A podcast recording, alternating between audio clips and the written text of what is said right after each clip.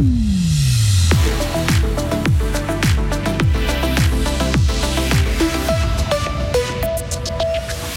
Inflation, pénurie de matières premières, ces dangers ne semblent qu'effleurer l'oasis économique du canton de Fribourg.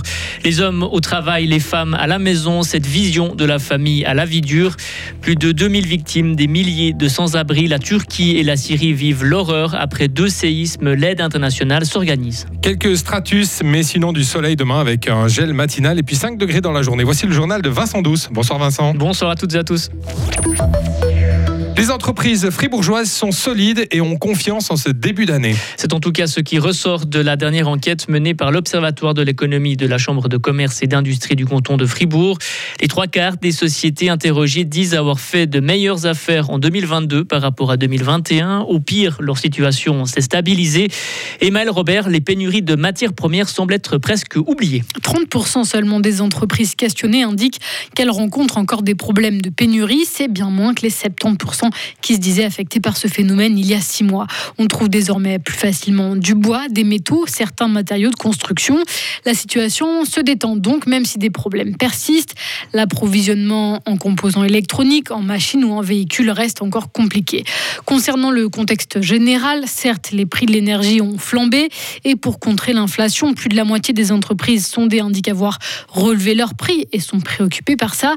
Malgré tout, ces éléments négatifs liés au contexte international semble avoir un impact limité sur les acteurs économiques fribourgeois, en tout cas pour l'instant. Ainsi, plus de 8 entreprises interrogées sur 10 tables, soit sur une expansion de leurs affaires, soit au moins sur une stabilisation pour 2023. Et seuls 7% d'entre elles estiment que la visibilité est mauvaise pour l'avenir. Merci Maël. Et pour les trois quarts des entreprises interrogées, le principal risque qu'elles voient pour 2023, eh c'est la pénurie de main-d'œuvre. C'est le procès d'une sombre histoire qui s'est ouvert aujourd'hui à Fribourg, le procès du grierien qui avait abattu un père et son fils en mars 2020 près de Sorens. Ce procès a débuté. L'homme de 33 ans comparaît pour double assassinat. L'ancien agriculteur a écouté les proches des deux victimes évoquer leur douleur d'avoir perdu un père, un frère, un époux.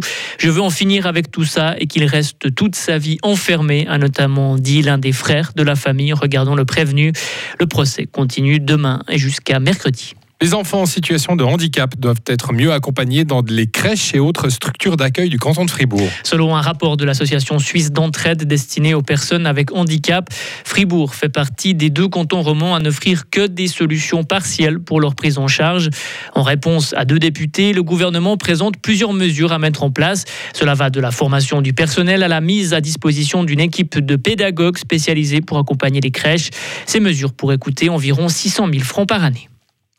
Les pères devraient travailler à un pourcentage plus élevé que les mères. Voilà les conclusions d'un sondage sur le travail partiel publié aujourd'hui.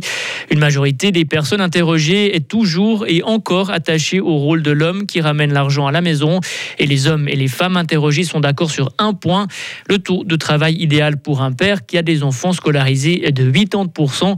Pour les mères, ce pourcentage idéal est de 60% aux yeux des femmes interrogées. Près de 2300 victimes et des images de désolation. Un séisme de magnitude 7,8 a frappé la Turquie et la Syrie ce matin. Quelques heures plus tard, une réplique de 7,5 a touché la même région.